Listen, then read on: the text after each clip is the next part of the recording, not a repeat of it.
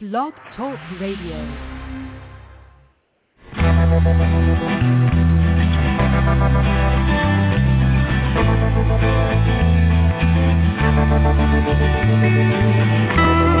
Stroll through the pictures, what I've left behind.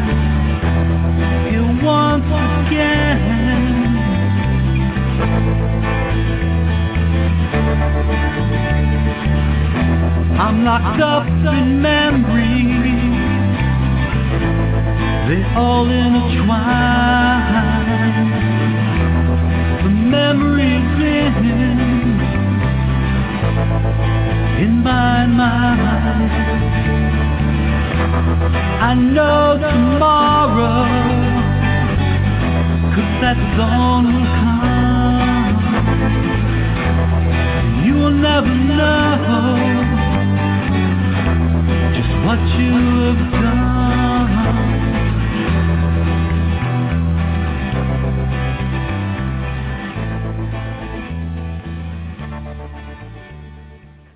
Good evening, everybody, and welcome to Stop Child Abuse Now, Scan Radio. This is show number 3324. My name is Annie Marcus, and I'm one of your hosts tonight. Scan Radio is brought to us by NAASCA, the National Association of Adult Survivors of Child Abuse. And here's their mission statement. We have a single purpose at NAASCA to address issues related to childhood abuse and trauma, including sexual assault, violent or physical abuse, emotional traumas, and neglect. And we do so with only two goals. One, educating the public, especially as related to helping society get over its taboo of discussing childhood sexual abuse, CSA, presenting facts showing child abuse to be a pandemic worldwide problem that affects everyone. Two, offering hope and healing through numerous paths, providing many services to adult survivors of child abuse, and information for anyone interested in the many issues involving prevention, intervention, and recovery.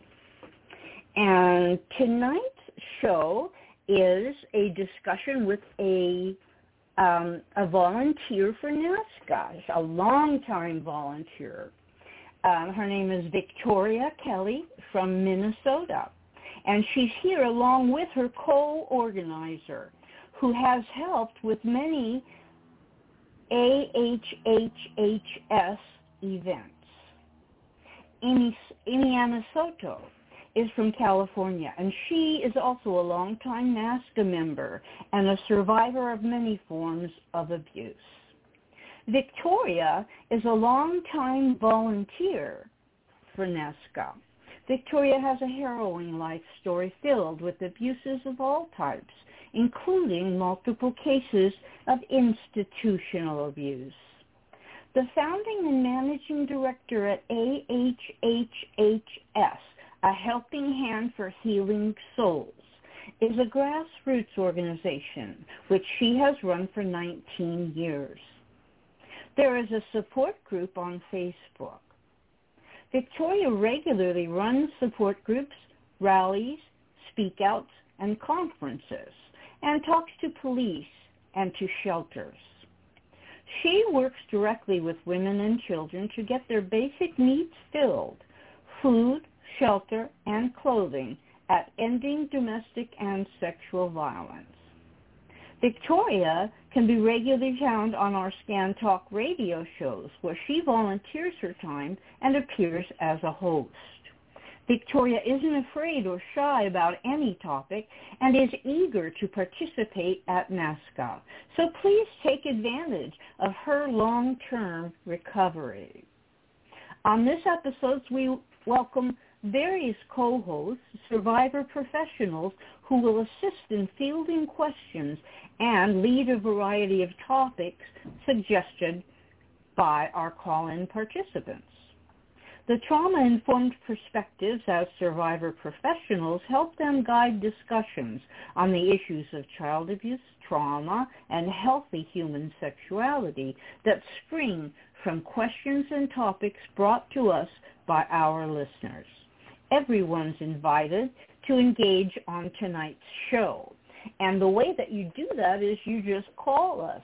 The phone number is 646-595-2118. Give us a call and we'll welcome you into the show and you can make comments, ask questions, or tell a little bit about your own story, whatever you choose. And now I'm going to introduce our special guest, Victoria. Go ahead, Victoria. Hi there, Annie. How you doing? Great, thank you.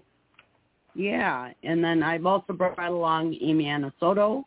Um, invited her to come tonight, and she's uh, she's going to talk a little bit about what um, our event that's coming up. I am a little too, and I kind of go back and forth here, but um, yeah, I started. Uh, um, I escaped from my biological father at uh, 21, and uh, um, with my six-month-old daughter and uh, ended up going into a shelter and uh it's really difficult because a lot of the people were um a lot of the um women in the shelter um were escaping from like their um husbands boyfriends whatever and uh they uh didn't really get that I was there because of my biological father, you know and and then when they heard the story and there was a lot of stuff about S and M and all that stuff, sadomasochism for those that don't know what that is,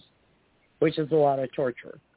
And uh, their idea was, uh, one lady had a house. Their idea was to get them to go to the house, and they would all go there and beat the crap out of them. And uh, they didn't really understand that I didn't want to do that, and uh, so that was different. um, I ended up in a um, abusive relationship with uh, my son's father, and ended up escaping to another shelter. And at that shelter, um, they had de- been developing the power and control wheel with uh, a Duluth shelter. After I got out of the shelter, um, there was a volunteer group called Outreach, and uh, we ended up um, pretty much getting trained and stuff to help other survivors. And so we did that, and we did a lot of volunteer things, and uh, went to conferences. And at that time, it was basically professionals that were reporting on people that they helped, kind of like from their point of view. So it wasn't really, it wasn't survivors back then speaking out, and I'm talking like um, 1986, 1985, 86 is when I was in there and working with them, and uh, went to some sexual assault conferences and. um battle women's conferences, which were at the time. It wasn't domestic violence because men weren't really talking about it back then. So we ended up um, doing that, and then um, kind of at the same time I was, you know, thinking, well, I'd really like to hear survivors speak out. So I think it was '89.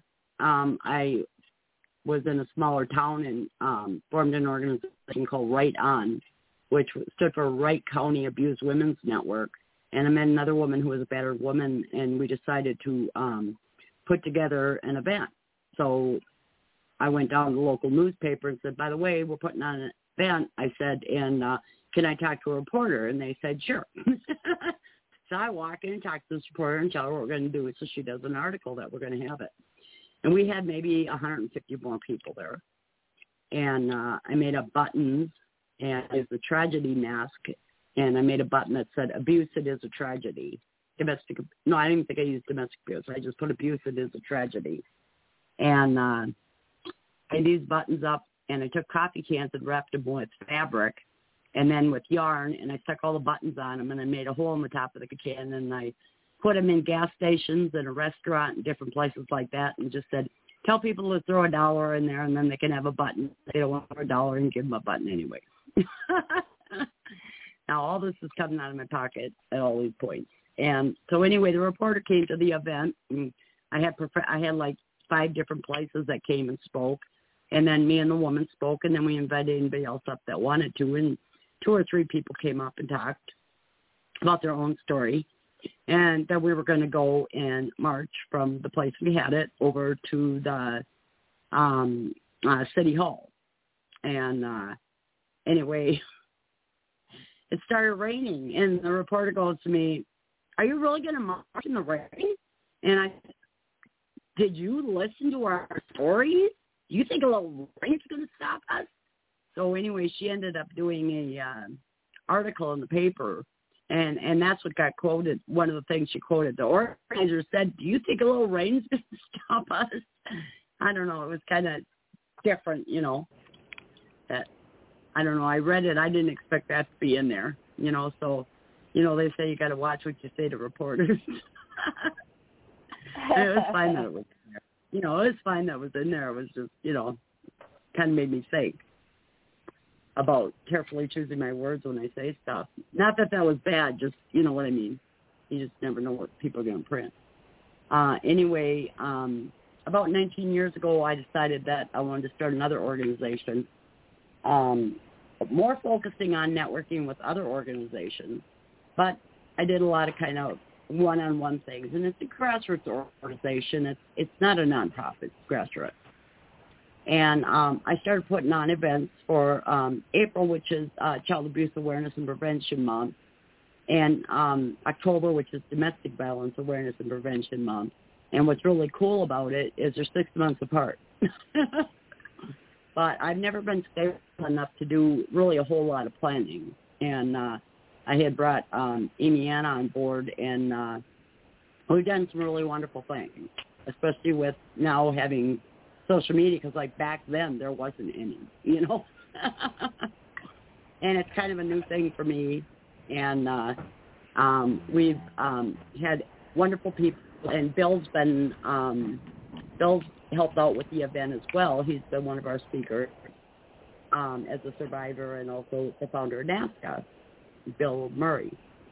And uh, we've done it over Zoom. And so it's been, we had speakers from all over the world and then we um, do another project, which I'm gonna let Amy Anna tell a little bit about how maybe how she got involved, and and then uh, a little bit about um, another project that we have. And so April's coming up. It's Child Abuse Awareness and Prevention Month. Um, so we're starting to plan now, which is unusual because normally we wait till I wait till the month before. so Amy Anna, are you on? I am Victoria. All right. Thank you for I'm having gonna me. let you take it over. Yeah, I'm glad you could come on. That's great. Yes, so I'm Victoria's friend and co-organizer of AHHHS. Um, a bit about me, I've been through severe child abuse, um, which um, it spilled over into my teenage years and it's just um I think it helped I was 26 and things after a suicide attempt and that's when I was forced to get help and things were just out of control and things I was sexually abused, I was controlled, I was manipulated, um, mainly by my mother. Um, my father did most of the physical stuff, but my mom really was controlling and manipulative and just really um, dominant. And so I got old enough and I broke away from the home life and that's when I started to heal. And I finally went from being a selective mute in school because I was so shut down and so traumatized. I didn't speak. I could speak, but I chose not to, which is selective mutism. And I um, went from there and through help, mainly from strangers on the internet and through therapy, I learned how to talk and relate to people and actually carry on a conversation and not just blurt stuff out. and make friends. And like I had to start my healing from square one because I didn't know how conversations went. I didn't have any friends. I didn't, you know, I stayed by myself. I was very isolated. Uh, the abuses of my life kept me very isolated. And um, so I got help. I got support. I became a public speaker telling my story of abuse and my disorder. Um, actually to um, junior college psychology students and other organizations that wanted speakers. And it was really good and I loved it. COVID kind of shut it down and things that I haven't got back into it. And so now with we're coming out of COVID a little bit and so me and Victoria are putting on the events like she said in April and October for us and we are um, we are doing a special clothesline project where people can send in an article of clothing. Um, specifically, if they want, we're looking for T-shirts, but any article of clothing, any size, any style would be great. Um, and they can decorate it with markers, um, any type of decoration they want, and they could give a message of hope to the survivors or a message of um, what they would like people to know. Um, just from past experiences, we want to say we're not giving the articles of clothing out to be worn by anybody. They are to go on to be displayed at other events, and they are for display purposes only. They are, um, and the other thing was, um, oh, Victoria, what was the other thing? No, they weren't going to be this.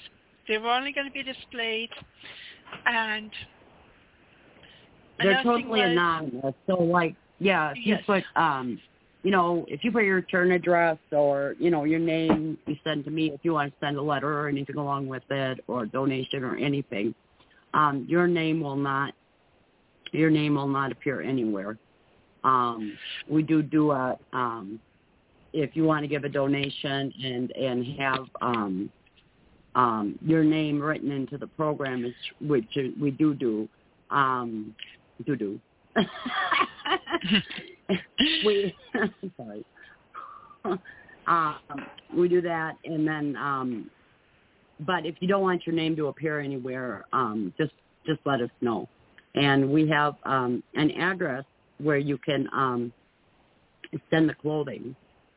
And uh, let me find that now again. okay, while you find that, I'll specify that we do not want names on the clothing, whether it's the abuser's name, your name, anybody else's name. We do not. We want to keep the clothing to messages of hope, messages of survivorship, and we it's not going to it's not to put names and call people out or have them signed that this is yours or that it's your story. That's not our intention. And any clothing with names on it will not be displayed. Mm-hmm. Right. So um, you can send this to uh, Victoria Kelly and Victoria is like the normal way you spell Victoria, and then Kelly is K-E-L-L-Y, at General Delivery, Anoka County Post Office, or Anoka Post Office, which is A-N-O-K-A Post Office, um, 2189 7th Avenue, Anoka, Minnesota, 55303. And uh, we'll get the clothing, and uh, like Amy Anna said, we hang it up and then we also have um, where we do um, uh, it, it's the event where we have um, people that want to um, we have people telling their stories. We have organization leaders that um, to talk about um, what they're doing to help survivors. Um, and we do it on Zoom, and I don't know if people know Zoom, but we'll be giving the link out for that. And if you go to our Facebook group, um, it's AHHHS A three H's and an S. We have a closed group for survivors, and we have an open group for anybody. So if you could pass that on in any place that you can, we'd really appreciate that as well, and the information that we're giving out. Um, it would really help us, and it will help other survivors because I think we have is it about 50 or more pieces of clothing right now, and our um, our our ultimate goal is to be able to um, bring this clothesline to um, other events that other people are having throughout the year in other states. And uh, my dream would be clothesline across the world where we have other people doing the clothesline project and join together. Like I said, our big thing is networking with other organizations. And the reason why I keep it a grassroots organization and nonprofit is because I want everybody to know that you can do something like this. And if you want to join with us and and learn how to do it, um, we would love to have you um, come in and do it. And our uh, my phone number, which is on the NAASCA website, um, I'm the Minnesota ambassador for NAASCA. My number's on the website, as many other survivors are, and you can call any one of us. Not for this, but for NAASCA. But for this, my number is under the Minnesota ambassador, and my number is seven six three seven zero three zero four three nine. And you can leave a message if I don't answer, because I usually don't answer um, if I don't know somebody. But I will always call people back. Just say that you're calling about whatever part of it that we've talked about that you're interested in and uh, we would love to have you join us. And on the Zoom thing, if you don't know about Zoom, you don't have to put your face up there. You don't have to put your name up there. Some people come up as Motorola 95 or whatever, your, your the name of your phone. Um, so um, if you just want to come on to the Zoom meeting and uh, listen on the day of the event, and again, it'll be in April, and we're just starting to plan ahead if you'd like to send a donation, even every dollar counts, I always say. You know, even if you want to throw a dollar in the envelope and send it, it would help out. Every dollar helps. We also have uh, buttons for sale, and uh, we're working on a price on that because the postage is crazy. And uh, but it says um, children should be seen, heard, and believed. And uh, we get these buttons, and uh, it it's more or less to get the message out and not really to make money off of. And uh, we just, you know, if anybody now has like any questions or we can uh, um, talk more about, um, you know, like our motivation and stuff, which our motivation is to help survivors be able to speak out, you know, and tell their stories. And uh, like I made a little dress that's six months old because that's when my abuse started in infancy. I'm not sure if it was six months. And then I found out later on it was probably the day I came home from the hospital after being born. Um, and so I have a six-month-old dress um, that says some children are too young to tell.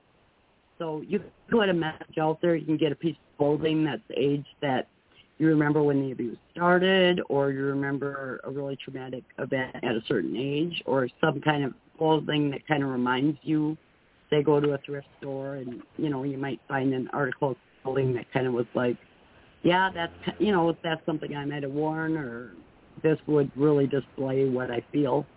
Um and you can write something on there about how you felt you know or um how it impacted you um or again like amy anna said um encouragement or a message to you know because some people bring their children there to observe you know and you know, even something like, you know, um, no one has the right to abuse you. Just, you know, anything that you want to put on there.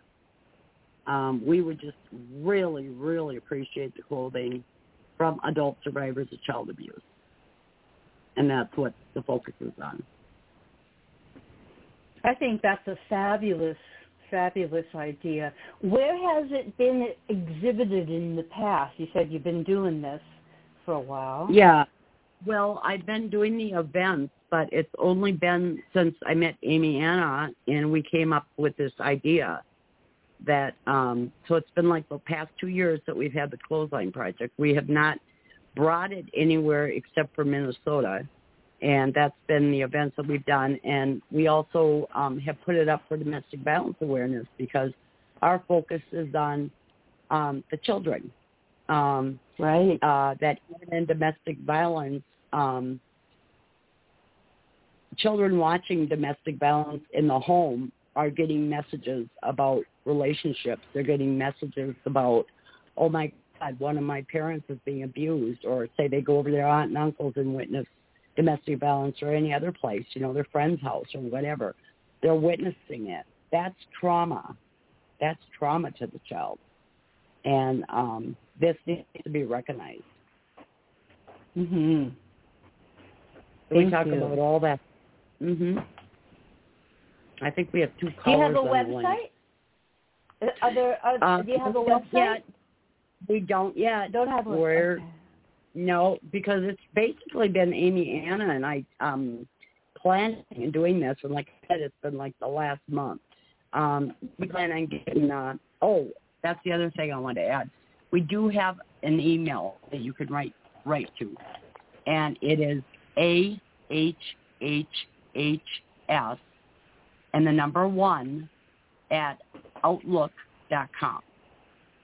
And, or you can get a hold of me um, by private message on Facebook.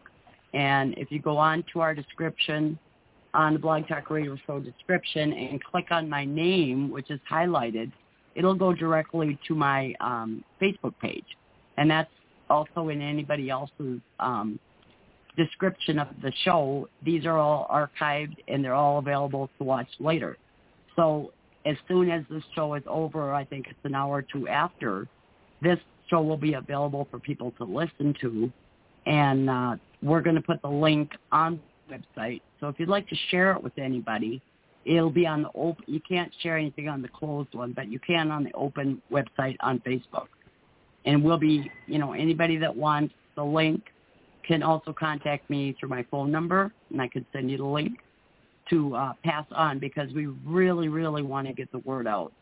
Or if you have um, a Facebook group or a website or whatever that you want to, you know, share this on, we would just love to have you be a part of this.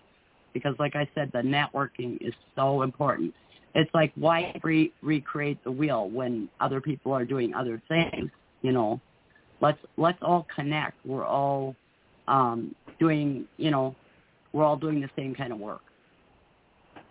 hmm You know, And I I might put out to the audience that a website maker could be a valuable asset to this organization. And so if if you out there have those skills, um, call Victoria if you're willing to volunteer. All right, Yeah. Victoria, we have a couple of callers on the line. Um, I'll, I'll go ahead and open them up. And so we have Philip. Hi, Philip. Hello, Annie and Victoria. Hi, Philip. And do you have any questions or comments so far? Um, no, I don't. Okay, great. Well, welcome. I'm glad you're here. How about thank you, Jessica?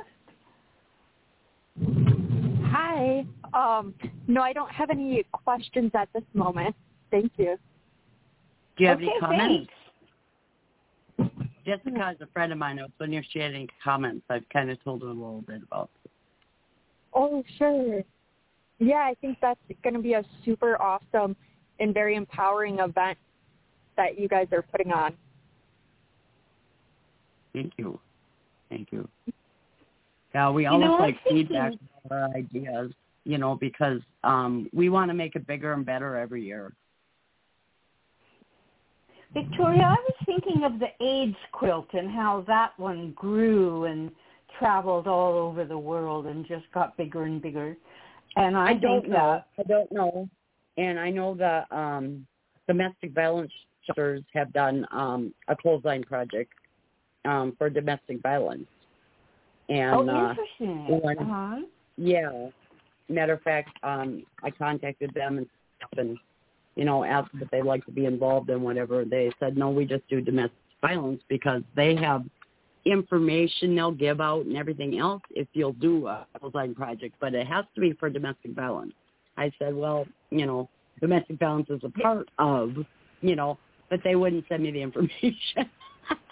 It is That they give out domestic violence. That's exactly what it is. Yeah, but but you know sometimes you just can't have a conversation with people when you're focusing on child abuse. They don't see the crossover. Hmm. I mean, isn't it classified in the criminal code as domestic abuse?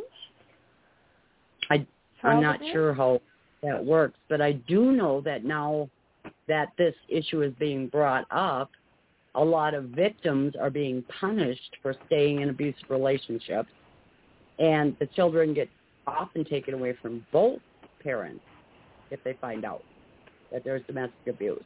Unfortunately, it's kind of backfired sometimes. Not always, but sometimes. You know, um, but I do want to say that um, I do not want to blame victims of domestic violence for their children witnessing because it's hard enough, and they don't even say get away from the abuser. I got away from my abuser. It's escaped. You know, and I would say I escaped from my abusers and was fortunate enough to escape with my children because some some people can't. You know, they can get themselves out and then hope to fight for the children, you know. But often the children um sometimes even the children end up with the abuser. Crazy making, you know. Because often the victim of domestic violence will, as Amy Anna said, you know, we end up with a lot of trauma as victims. And and we we look like the ones that are not together, where the abuser, you know, just goes on right out working and functioning and everything because that's what they do. They abuse and they function. and it, you know, it's really sad. They don't get labeled. We get labeled. The victims get labeled, and it just the stigma that goes along with that and everything else. Like I was in the psych ward and this, you know, and so it, it's really, really sad, and we really got to keep speaking out. And whoever says, you know, hey, I think you've talked about this enough. I've had people on my Facebook page that have said, do you have to keep talking about child abuse? Do you have to keep putting on your page all the time? And I finally wrote, if you do not want to hear about child abuse or my story about child abuse and domestic violence and being used in prostitution and all these other things and pornography, then please get off my page because I need room for the people I care about these issues and just go back to posting pictures about your lunch. I'm, you know, it's like there's too many people that do want to hear it, that do want to speak out, that do want encouragement to speak out. And that's a big part of why I got involved with NAASCA because I've been talking about my domestic violence. I've been talking about being used in pornography and prostitution. But I was so ashamed of being abused by my biological father until I was 21 years old because I think people think that you hit this magical age of 18 and all this knowledge is, you know, dropped on you. I guess I was standing in the wrong place because I couldn't still escape, you know. Until I went on the internet and I wrote in um, child abuse survivor um, support group, and I ended up getting on MySpace. I don't know if people even remember MySpace, but I was on MySpace and I got into a group in there, and uh, I was on there, and this one woman started writing to me and asking me all these questions, and I mean serious questions like how do I do this legally and that and this and that, and then asked about my story and back and forth. And anyway, then she stopped contacting me, and I thought, well, I don't know, maybe I said something wrong. Maybe she just went on with her life, whatever, you know. And then she contacted me quite a while later, and I still got a frog in my throat over that. And she said to me, I just want to thank you for all the information you gave me and for telling me your story and helping me understand. She said, because now my four-year-old granddaughter will never be molested by her father again. And I can't tell you what an impact that was on me. And right Wow. after that, I thought, and I just jumped in. I talked to Bill, and so much of the shame just fell off me after take, talking to Bill Murray, the founder of NAASCA. And he asked me to come on the show and tell my story, which I'd like all survivors to know that they can come on and um, tell their story. On Monday, Wednesday, and Friday, we have survivors. You can go on our website, naasca.org, N-A-A-S-C-A dot org, and we have the Blog Talk Radio show um, listed there. And you just click on that. We have a schedule, and you can go on there and find the open date and notify the person. We got an email on there that you're interested in doing a show, and we'll help you get on the show.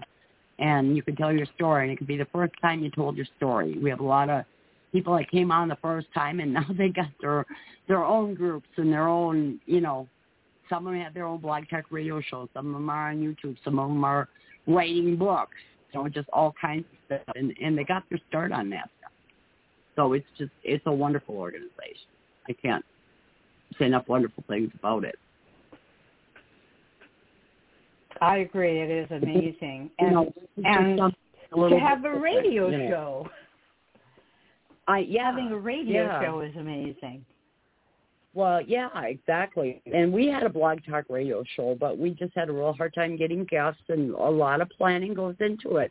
People don't realize that this isn't just you know something that people just jump on to be guests. Yeah. Uh, you know, and so we did have trouble, Amy, Anna, and I, and, um, but um, we want to focus on what we can do, and like I said, network with other organizations, and you know, um, we refer people to contact NAASCA as a resource through us, Mhm. you know, and other organizations if you know, and our services if we know of a service or. And then I was going to ask Amy Anna if she talk a little bit about maybe your writing or your artwork that you do, and because I know some other survivors use you know different things to to help them, and uh, you've done a lot with that. So I want to give Amy Ann a chance to talk to, and then also what you're doing with the work you're doing, the school you just went through. Okay. Hi again. I um just um in addition we're doing the creative side of AHHHS. Uh, we call it AHHHS. Um that's a helping hand for healing souls. And I I write poetry, I write short stories, I wrote a poetry book and I I'm working on a memoir right now of my healing journey, not a tell-all book, but of how I healed. And it's slow going, but it's going. And I do artwork that expresses, I always say there's, there's something about artwork that especially the healing kind of artwork, that it just captures things that words can't. And when you you're in the process of making it, sometimes it's not so much about the finished result. It's about the process of making it, the feelings included, and moving the the paint or whatever medium you have around on the paper, whether it's crayon, whether it's pastel, or you know it could be paint just moving it around on the paper and deciding what color goes where it's it's healing it's um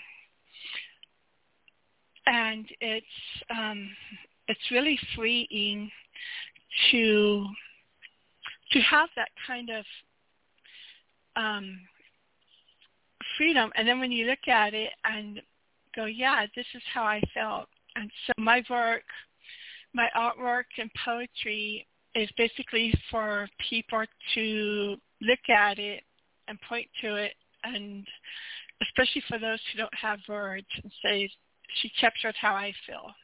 She captures how I felt at that point. And um, that's a lot of my work and, and poetry and writing is about is about capturing those feelings that are so hard to put to words, especially when you're in your beginning, in the beginning of learning how to heal. and surviving and just coming out of it and and just thinking you know no one understands. And then if you look and see a piece of artwork or a book and go somebody understood or been through this enough. The same thing i've been through enough to write a book and put that out there. And it's actually a book in a bookstore or you know in a library where it can be seen and and checked out i think that is big for for beginning survivors to be able to relate to. And I recognize that that they're not alone that there are other people out there feeling the same and that it does get better and that there is hope and that it's on the process of doing the work and getting through just going through the emotions and and dealing with Yeah, whatever it is. I agree with that. When I first started doing my artwork, you know, I I ended up for was fortunate enough to have children because they had crayons. And I tell you what, I just got out a blank piece of paper and I don't know why, but the red and the black got worn down to nothing. Because all I did was take out a red crayon and start scribbling and a black crayon and start scribbling. And I tell you what, after I got done doing that, it made me feel better. I got their coloring books and I colored more in those coloring books than my kids did. and it just, you know, I didn't worry about being in the lines. I just, you know, and that's a that's something that a lot of people don't do, um, or didn't do, I should say, as children. A lot of us didn't know how to play.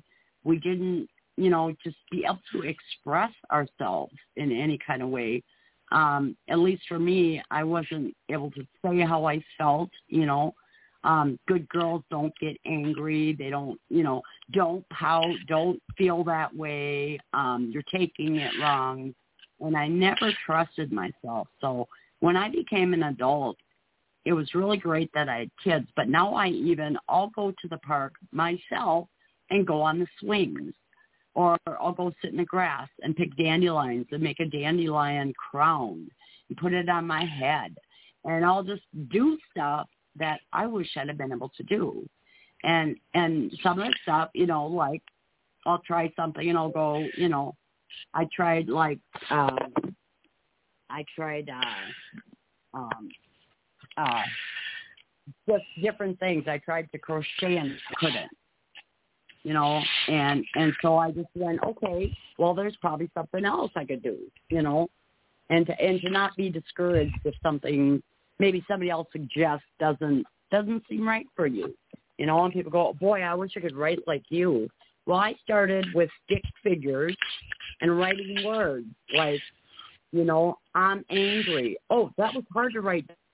I'm angry, or I'm sad, or I'm frightened you know, and I write these little, make these little stick figures of, and that was me as a kid.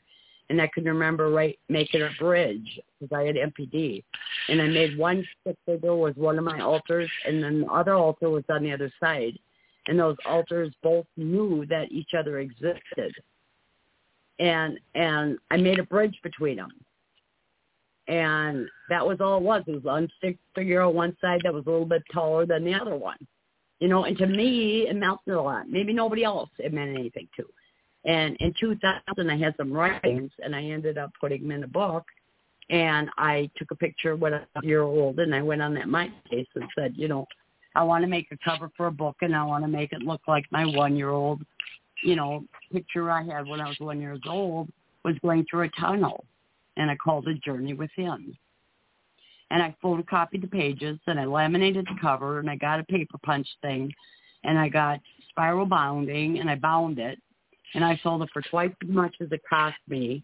And I sold 90 copies and I gave 90 away and then email came out and I started emailing it. And put it on Facebook and somebody said I'd really help you like to help you promote your book and I said well it's really not a book it's just some of my writings and she said, would you mind, you know, I'll buy it from you because I'd like to read it. And I says, oh, I'm just emailing it. She goes, would you email me one? I said, sure. So I got this um, message back that said, I read your book and I was wondering if you'd let me, I'm um, a college professor in Oregon and my, my um, um, co whatever, she's also a college professor over, they're both in women's studies and they wanted to write my story. So it's my story told to them because I had tons of journals that I wrote.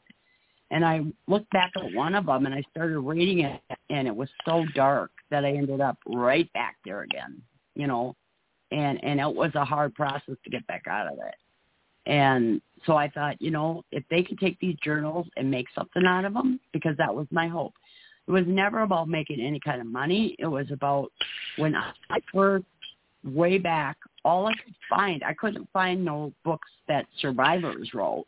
I found books that clinicians wrote and, uh, you know, people that, you know, made up stories about people. You know, it might have been their own story, but, but they passed it off as like, you know, um, non, no, fiction. I, I'll get those mixed up. because at that time you just really couldn't say that you were a survivor you know and um it's just really amazing with the survivors coming out now in these books like amy anna said you can read it and go you know not everything's going to be the same and that's what NAASCA says you know we don't compare our stories because abuse child abuse is not okay and it doesn't matter what kind of abuse abuse is not okay and we support each other. And I always say if you stick around a group long enough, you'll eventually, as you listen to these stories, then you can go back in the archives. We've got, um, how many, what episode are we on? 3324.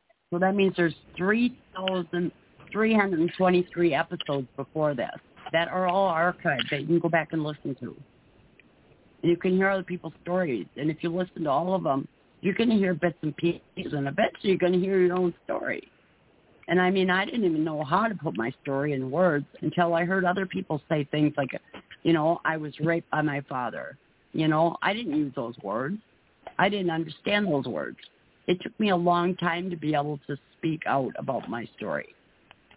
So I encourage anybody, and and you know, even if you're a first time person coming on and telling your story on NAASCA, um, you know, we'll help you get through it.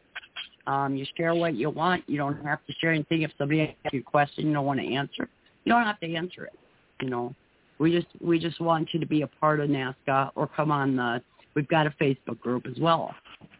So I'm kind of jumping back and forth from AHHHS to NAASCA, but um, like I said, we network with other groups and other people, and and we try, you know, to fit people to what they're looking for.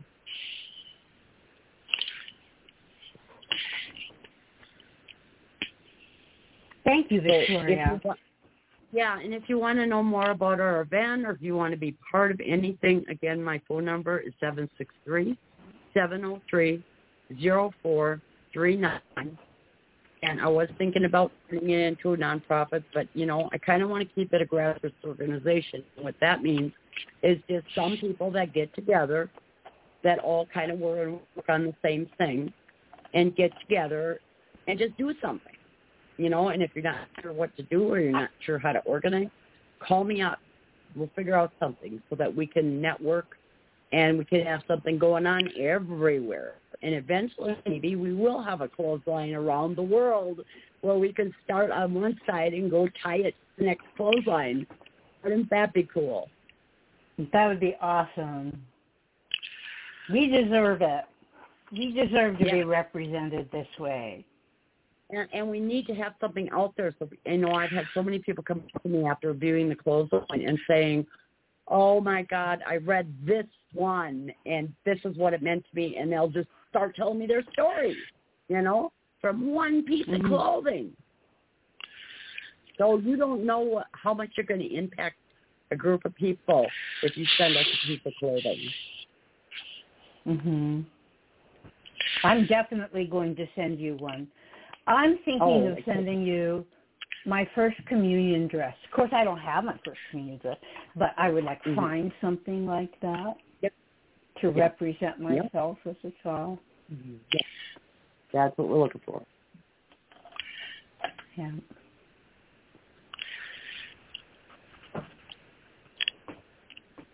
So um, Philip is left, but Jessica is still here. Jessica, do you have any comments or questions, or would you like to talk about your own story?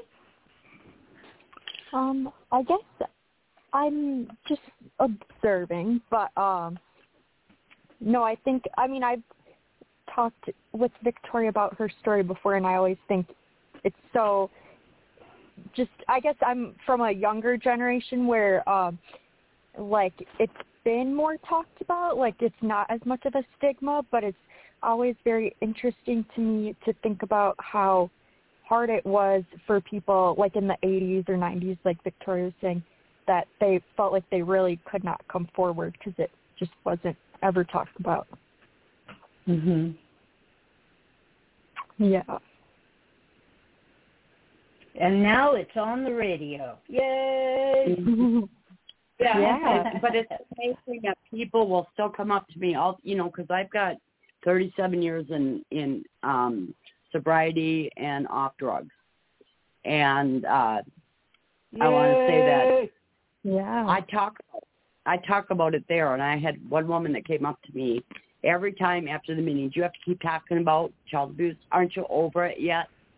You know, and she said, you know, I was abused by my my dad, and I went to therapy, and now I'm over it. You know, I'm healed or whatever. So anyway, I sent her one of my I was sent her a video that I was on YouTube talking about being used in systems of prostitution, and I also tied in my my um um pornography being used in pornography by my father. And uh him you know um and they don't even say um um child pornography. They call it um evidence of abuse because it's a picture of you being abused. So Mhm. it's evidence you know i had uh we had on NAASCA we had a woman that uh was from the minnesota missing children organization who was talking about how that's how they describe it as evidence because it is evidence when you go to court. Mhm. This is a picture when I was abused. Yep. I like that. I've And never heard that before. Yeah, and you don't need proof. You come on NAASCA, we believe you. You do not need to prove to us that you were abused. You do not need court documents. You do not need photographs. You do not need all, you know, we believe you. We believe you. Because I tell you what, people, I've even had people say that you're making this up.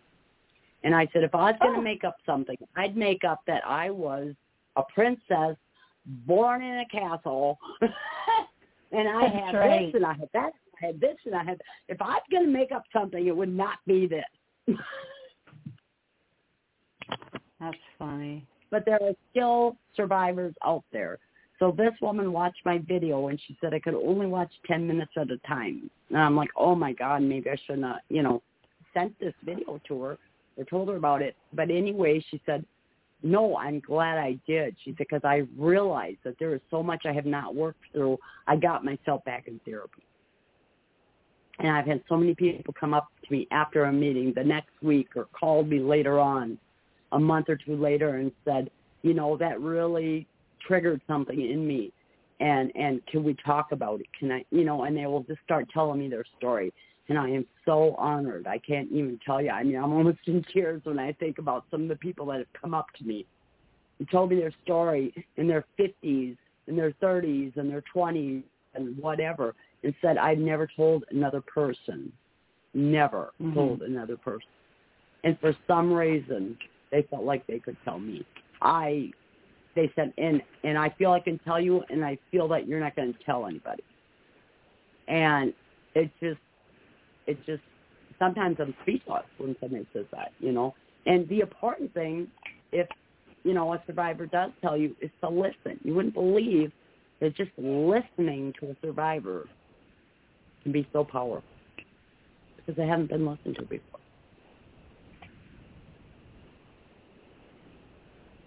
And Amy Anna just went through um, some schooling, and I want her to tell you about what she's doing. Sure. What are you doing, Amy Anna? Well, first I want to comment on journaling and going through, um, as Victoria said, she had the journals and, you know, she went back and read them and got in a dark place again. And I just want to put out there that for those who are thinking about journaling and having the same thing happen to them, as long as you get it out, nobody says you have to keep it. You can write it. You can keep it if you want, but you can also shred it, rip it up, burn it, but however you want to destroy it too. Just because it's a journal doesn't mean that you have to keep what's written in there. And and things. I've journaled. I've actually journaled with my eyes closed typing because I didn't want to see the words and I just printed it out and put it away and it's there. I know it's there and I don't want to touch it yet. And every time I do, I'm like Victoria going back into that place. So hopefully someday I'll do something with it. But and also I wanted to say journaling is kind of one-sided if you're beginning healing. And for me, I I'd write I was I'm bad because blah blah blah, and then I'd reread it and go, oh yeah, I'm bad because blah blah blah, and it would reinforce that statement. And things and I just want to say having that third party of a therapist or a friend to say, wait a minute, you're not bad because of blah, blah, blah, blah, blah, blah was bad from the beginning and you're just a part of it and it was bad, not not you. And so I just wanted to put that out there as kind of, you know, it's good to journal, but it's also good to have that third party kind of looking outside the box. You know, not all of the personal stuff, but like having that third party perspective of, wait a minute, child abuse is not okay. You were in child abuse and you know, it wasn't because you were bad. It wasn't your fault. And I didn't hear those words until I was 27, that it was not my fault, that it wasn't that the situation was bad. And I just thought I was bad. I thought something was wrong with me. And until I was 27, and that's when things started to change for me. And I got a whole new perspective on life, and that really changed everything. And so now what I'm doing is I'm at a place in life where I'm able to give back and strangers help me on the internet um, who they didn't have to.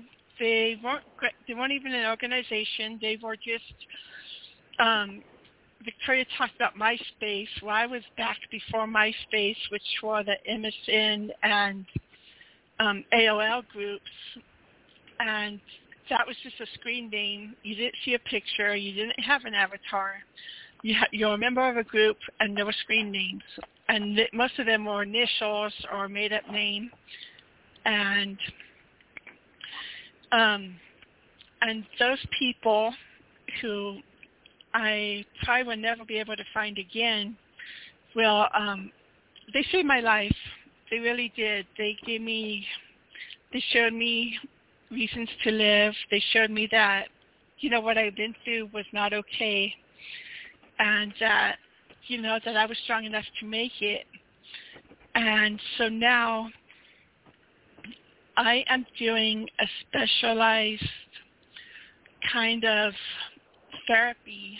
Well, it's not therapy. Uh, it's a special kind of modality that um, that helps people relieve the symptoms of trauma and helps relieve stress and depression and things like that. And really what it's done for me is it's helped me be more confident, helped me be less anxious.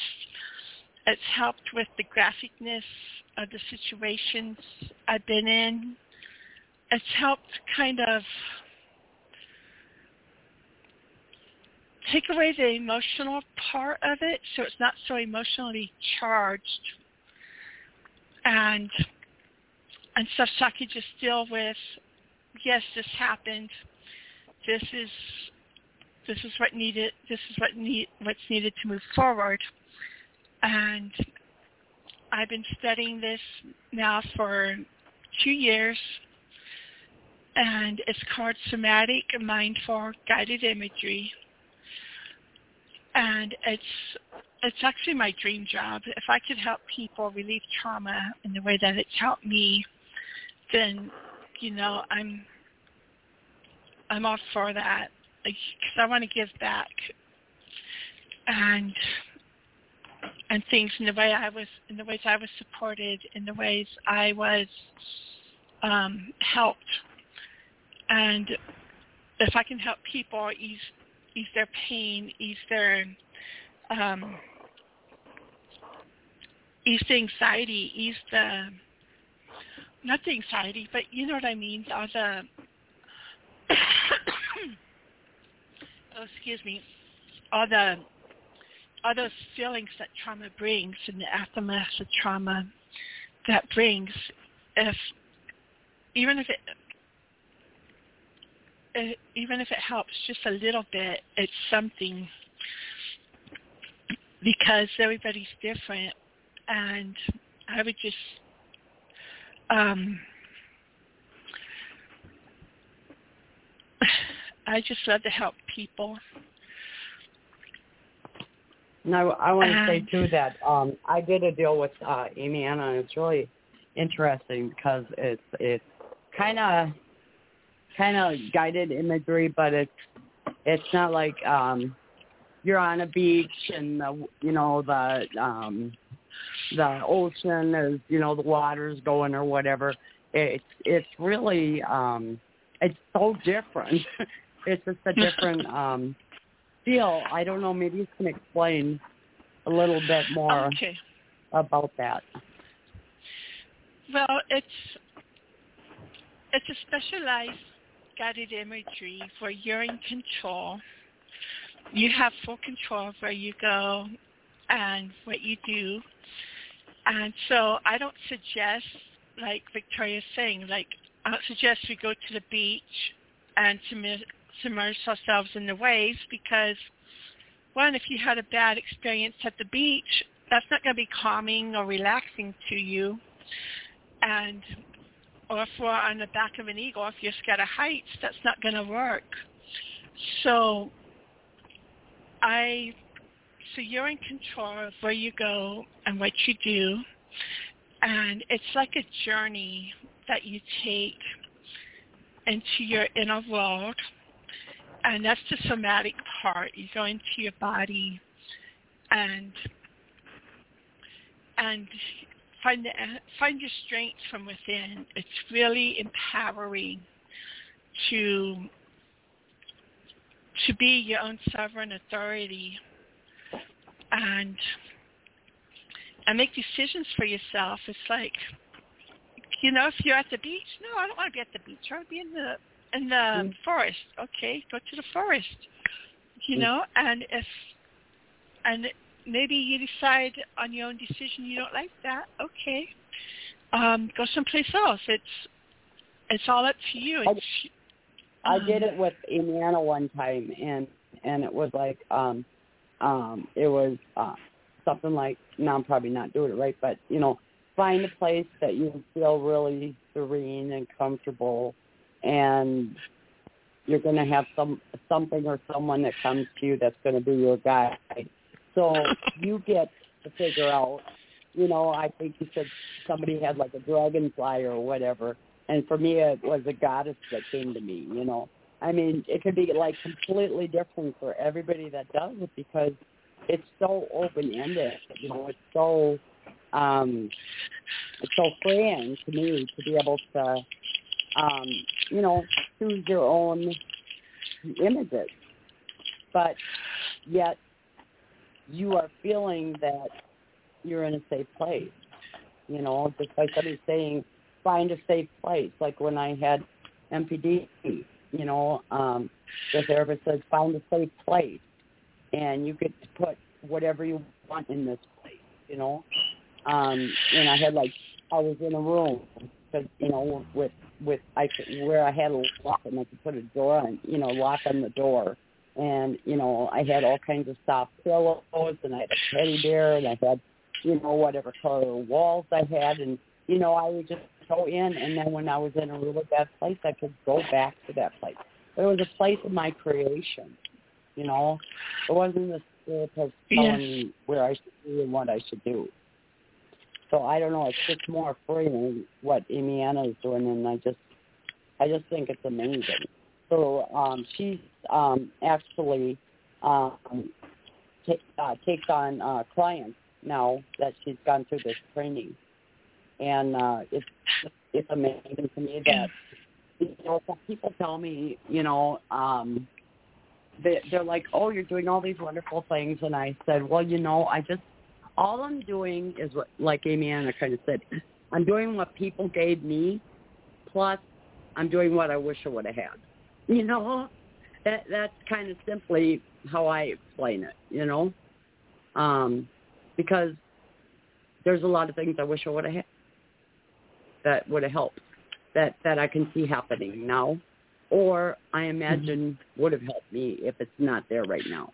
And that's where we came up with the clothesline project, uh, a visual because I like visual stuff. I'm really into um, um, visualization. You know, I mean, see something in front of me.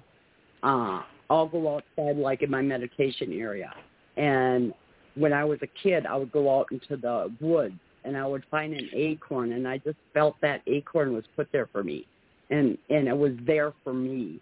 And I'd take it home, and when it got really stressful at home, I'd hold on to that acorn, and I'd say, "This was given to me." So I keep looking at it, and I can know that you know I'm going to be okay. And I remember me being back in the woods and feeling safe. So you know, there's so many different things that we could do as survivors to make ourselves, you know, and to remind. I also, I still have to remind myself, I'm an adult. I'm not back in this situation, and I have choices. And I think that's one thing I like to tell people is that you have choices today. Um, you don't have to be trapped. You don't have to be trapped by your diagnosis. You know, I'm not a borderline. I was diagnosed with borderline personality disorder. I'm not a borderline, or I'm not a bipolar, or whatever. You know, um, I was diagnosed with uh, borderline personality disorder, and they misdiagnosed me. I actually had multiple personality disorder, which is now known as DID, which is dissociative identity disorder. And to be, you know, keep repeating, and this is the way I am because of that diagnosis. This is the way I am because of that diagnosis. For me, when somebody says, um, you know, well, that diagnosis, they, you know, because I like couldn't go out of my house. I was scared to go out of my house for three years when I got away from my biological father. My grandparents would bring in food and supplies and things like that and take out my garbage because I was afraid to even go out and put my garbage out. And little teeny baby steps, you know, going outside and standing on my my um um you know stoop of the sidewalk when then you walk out the door and going back in and going okay I was safe. Tomorrow I'm going to go another step further. And maybe I couldn't go that other step further. I could only go the one step when the day before I could do two steps you know? And and just to keep working at it and don't keep telling yourself I can't I can't because you can you can get better you can be healthier just keep making choices um I've been a smoker the first cigarette I ever smoked I was eight years old I'm 61 years old and I just quit smoking I got 45 days left. Yay! Yes. Yes, I do. And I can't believe it because I told myself, I can't quit, I can't quit, I can't quit. And one just one day I said, today's the day. I'm quitting. And what I did is I decided that I spend ten dollars a day on cigarettes. So for every day I don't smoke, I put ten dollars away.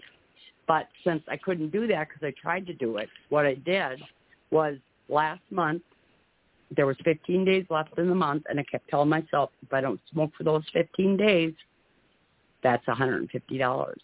So at the beginning of next month, I'm taking $150 out of my money, and I'm putting it in somewhere. And I was going to save enough money because when you think um, 365 days in a year, ten dollars a day is three thousand six hundred and fifty dollars that was literally going up in smoke. You know? And I thought, well, in a year I'll be able to have a really nice trip. You know, and I thought that is a long way off.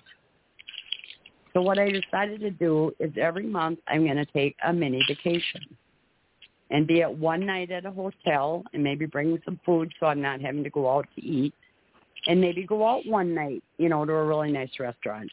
But bring some food along and keep it in a cooler because you can always get free ice, you know, and and just go out and find something, say on Eventbrite or look in the calendar and find something for free.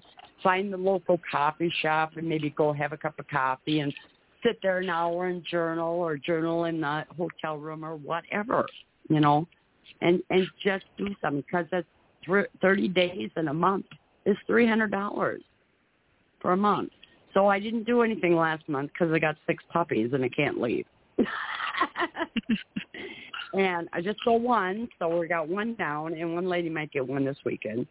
So then I'll be two down, and I've got a roommate who's been helping out, and you know, he says that he could handle them for the weekend, and he has been doing pretty well because I got a COVID shot and I got really sick, really sick, and he had really ta- he's really taken over taking care of him. And I'm really confident that he could actually do it for a weekend, you know, or at least an overnight. And so I could, you know, and now because I quit smoking for 45 days, that's $450. And even if I go wow. one night, even if I go do something one day and stay one night in the hotel and do something the next day, you know, if I don't spend the 450, then I've got that extra money to put into the next month. Maybe the next month I'll go two times in a month because I won't have puppies. At least that's my hope. you know, but who knows? You know, but but I am going to do it. I am going to do it this month.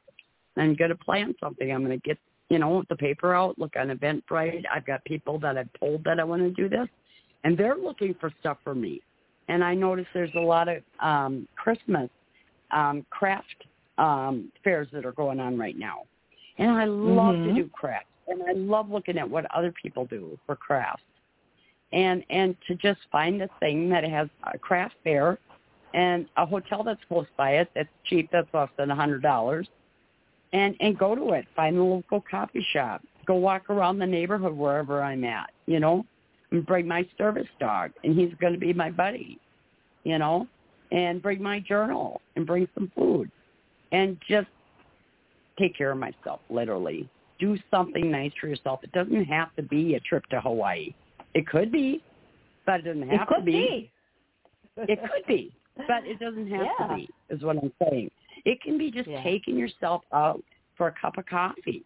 It can be just going for a walk and finding something that's free or low cost just to do something nice for yourself, you know? Even I if it's going so to the dollar store inspiring. and buying yourself buying yourself a thing of nail polish and going home and painting your nails, you know?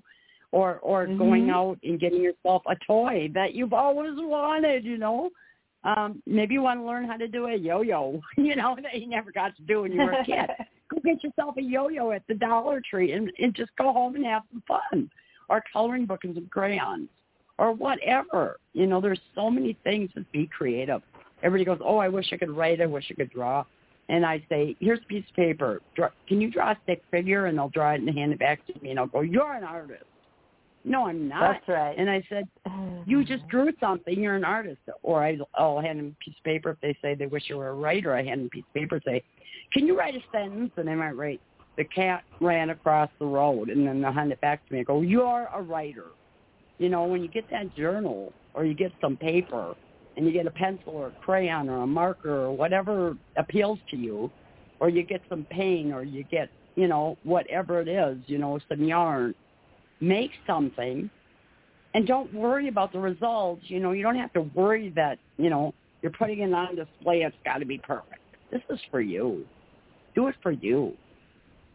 And so, Annie, I would like to ask you what you do for you. What makes you happy? Oh, well, I'll have you know that I did my first oil painting today. And oh. learning to paint is making me happy. I'm not, you know, very good at it or anything, and that's okay. And I'm d- learning to draw as well because that's sort of part of it, you know, drawing and mm-hmm. painting. And mm-hmm. um I'm really enjoying it. And I color a lot. I I have a mandala coloring book which is just wonderful. And um I have like markers and and I have pencil colored pencils and pens, colored pens to uh to do in my coloring books. I have one mm-hmm. on Wuthering Heights, my very favorite book ever.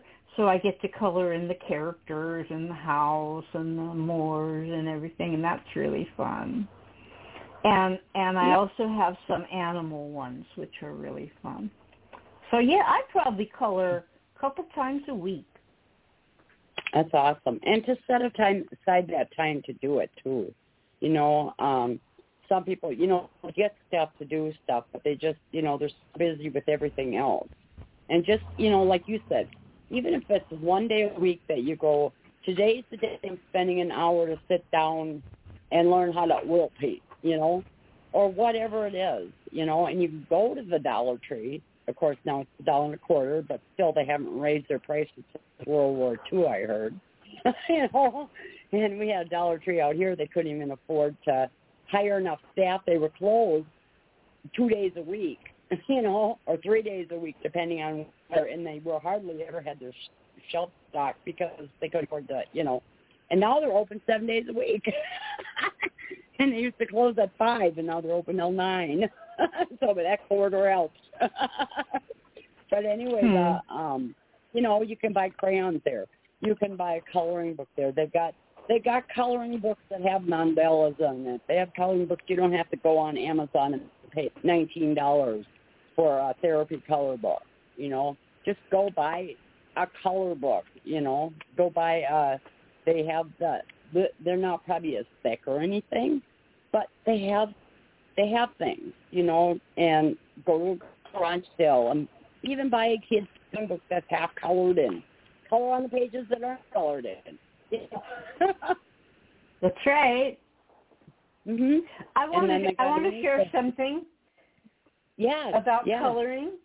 That is that I this Mandala coloring book. I bought the same book for my two sisters sent it to them, sent them some um, colored pencils. Now we take pictures of our mandalas and send them to one another. Oh, I love it. And it's just lovely. Yeah. There's this book called The Artist's Way and they got they got a book and they got a workbook.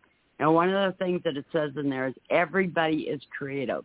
The reason why we don't think we can write is because we all went to English class and you got to put the dots in the right place and you get big red marks all over your paper if you don't spell words right, you know, per, you know, use the right grammar or whatever. Don't worry about it. Write how you want. Write big, write small, write all over the paper or just a whole bunch of words. Don't worry about it. This is you for you. This is not you don't have to show anybody like Amy Anna said. You can burn it you can crumple it up and throw it away. You can say good job and give yourself a smiley face, no matter what it is. You know, we don't we don't have to um, you know um, do some kind of a craft and do it perfect because mm we're not perfect. I hate to tell you guys that, but we're not perfect. And you know, like they say, if you want to learn how to do something and you want to do it very well, you've got to practice. You know, think of a little kid. that starts out crawling and then starts walking. They don't just get up and walk, you know. They don't just walk the first time. They fall down sometimes, you know. Mhm. And Mhm. you know, and and that's okay. That's okay that you know you don't color in the lines. Matter of fact, there are times I've gotten color books that I absolutely make myself color outside the lines because that's the kind of person I am. I not only don't fit in a box, I burnt the box.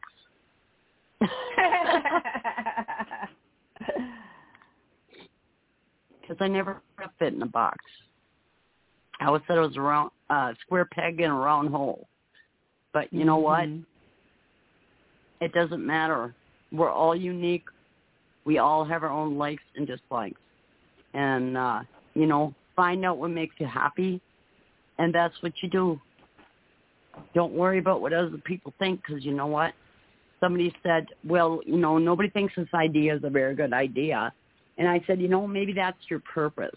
I said, and if if you feel that purpose, you were given that purpose. You were given that idea. It wasn't a conference call. it was that message was for you and you only. And follow your heart. Follow your heart because your heart's going to take you in the right place. I always said I had an inner voice that was stifled, and it was so. It was not even there, and then all of a sudden it was a whisper, and then all of a sudden I could hear it, and all of a sudden it was shouting at me, "Go and do it." You know, I changed my name to Victoria Kelly. Victoria means victorious.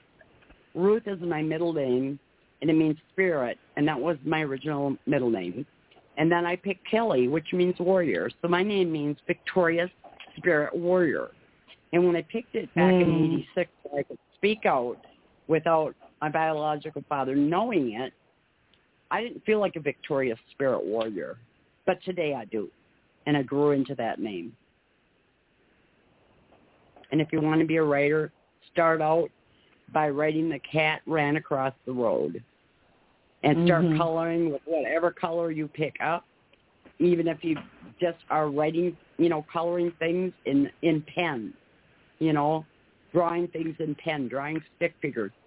If you want to express yourself find something and express yourself because we are all creative and we all have our own way to be creative. We all have our own things that make us happy so if you're not happy find what makes you happy and do it and do it a lot that's my and, And- play, and, play, play. you know, we came up, and we came up with this idea of the clothesline project, and, and you know, people are like, "This is wonderful. This is amazing."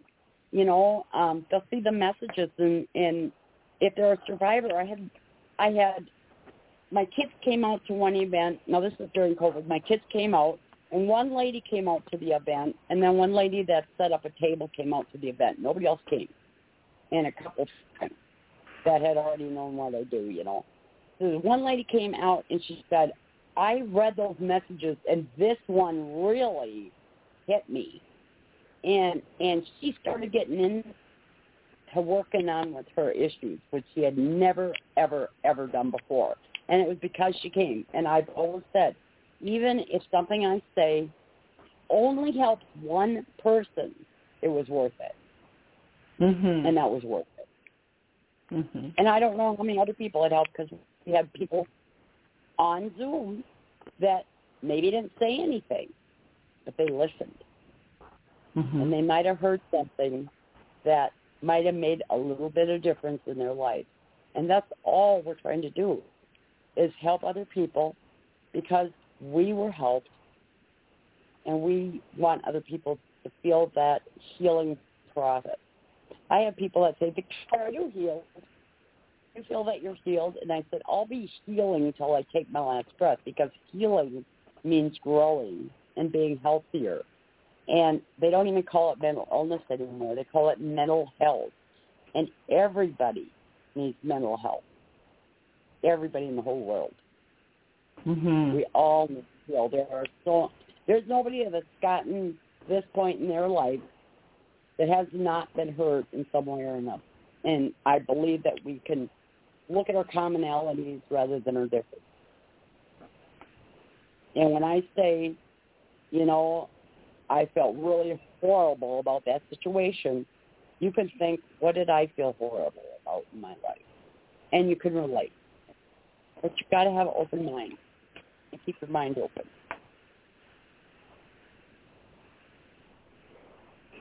Thanks, Victoria. I just want to announce that we have five minutes left in the show. And um, you still have time to call in if you want to. The phone number to call in is six four six five nine five two one one eight. Give us a call.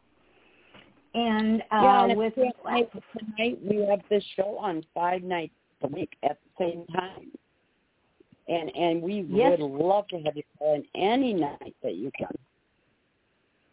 8 p.m. Eastern Time, Monday through Friday. And we're always looking for survivors who would like to come on and tell their story. That's what we do on Mondays, Wednesdays, and Friday nights is have a, a survivor talk. Then Tuesdays and Thursdays, we have what we call survivor professional, somebody who's working with other survivors, like Victoria. And any any Amy Anna has also sorry Amy Anna has also been on as a survivor professional and talked about what she's doing. We have a lot of Oh, people, and it can be anything that you're helping other survivors. You do not have to be an organization. You don't have to have a degree. You know, if you're helping survivors, come on, let's talk about it. Let's have some conversation because we need change. We need change. And we are the ones to make the change because I'll tell you what, people that have through it have the passion. And we Mhm. need that passion.